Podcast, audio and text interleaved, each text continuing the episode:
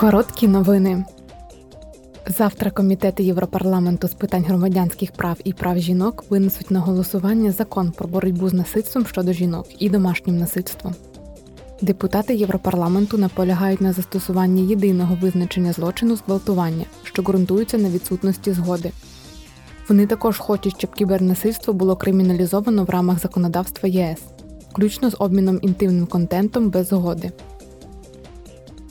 Комітет Європарламенту з питань культури та освіти завтра обговорить питання освіти, медіа, культурної спадщини та молодіжної політики під час обміну думками з депутатами Верховної Ради України. Євродепутати оцінять нагальні потреби у відповідних сферах і прокладуть шлях для подальшої співпраці, зокрема стосовно наближення України до ЄС.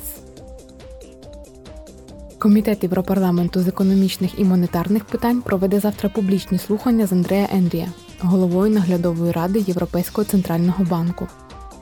Порядок денний включає обмін думками щодо перспектив банківського сектору та потреби в посиленому нагляді та міцній нормативно-правовій базі.